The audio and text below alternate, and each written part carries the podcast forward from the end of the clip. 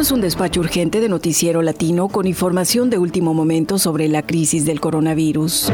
La tecnología es nuestro mejor amigo. Ha habido una aceleración de los procesos con inmigración y generalmente las decisiones han sido favorables. Hola, soy Chelis López. Escucha usted una edición de nuestro nuevo servicio informativo con enfoque central en la pandemia del coronavirus y la crisis económica que ha seguido a la emergencia de salud pública.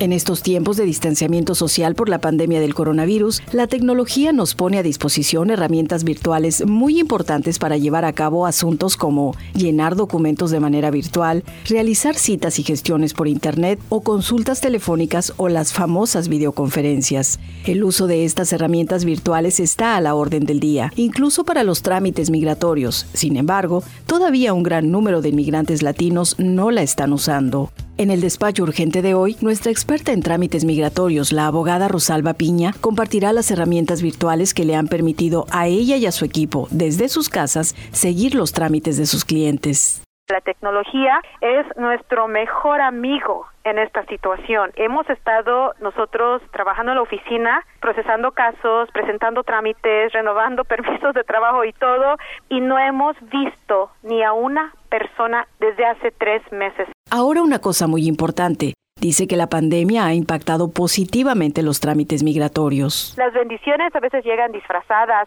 y si antes se tardaban seis meses en renovar un DACA, ahora lo están haciendo en dos semanas. Si ellos ya tomaron huellas al solicitante en algún trámite, ya no les están tomando huellas de vuelta. Entonces, ha habido una aceleración de los procesos con inmigración y generalmente las decisiones han sido favorables. La abogada Piña señala lo importante que es obtener un correo electrónico, que es un buzón virtual para enviar y recibir correspondencia y son gratuitos. He tenido clientes que ni español hablan, que son de comunidades indígenas, que de repente, pero en un dos por tres, han aprendido a enviar documentos por correo electrónico a la oficina.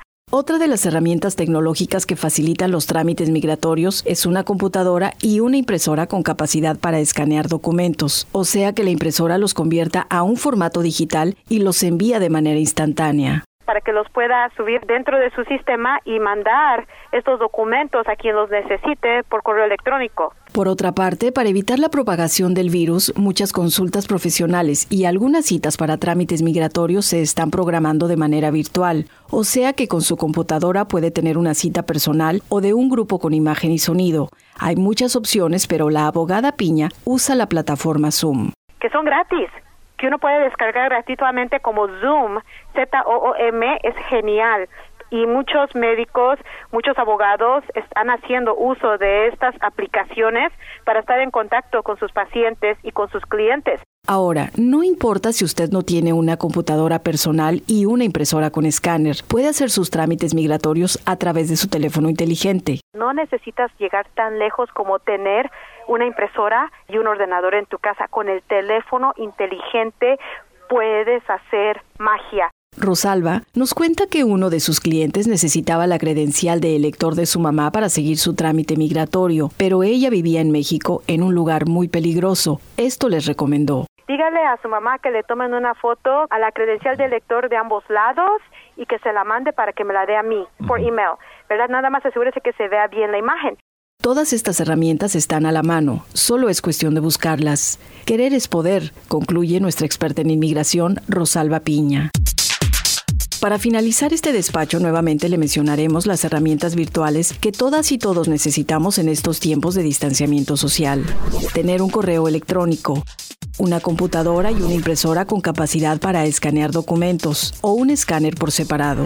Bajar la aplicación Zoom u otra similar para hacer citas o reuniones virtuales sobre sus trámites migratorios. O bien reuniones de negocios, familiares o de otro tipo.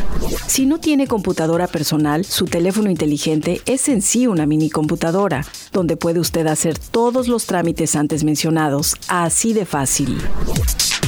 Ahora, si no le entiende mucho a la tecnología, pídale ayuda a los expertos, sus hijos. Dígales que le echen una manita, luego nos dice cómo le fue. Mucha suerte y cuídense. Así llegamos al final de esta edición de nuestro nuevo servicio informativo. Nos escuchamos mañana. Yo soy Chelis López. Este fue un despacho urgente de Noticiero Latino, Satélite Radio Bilingüe.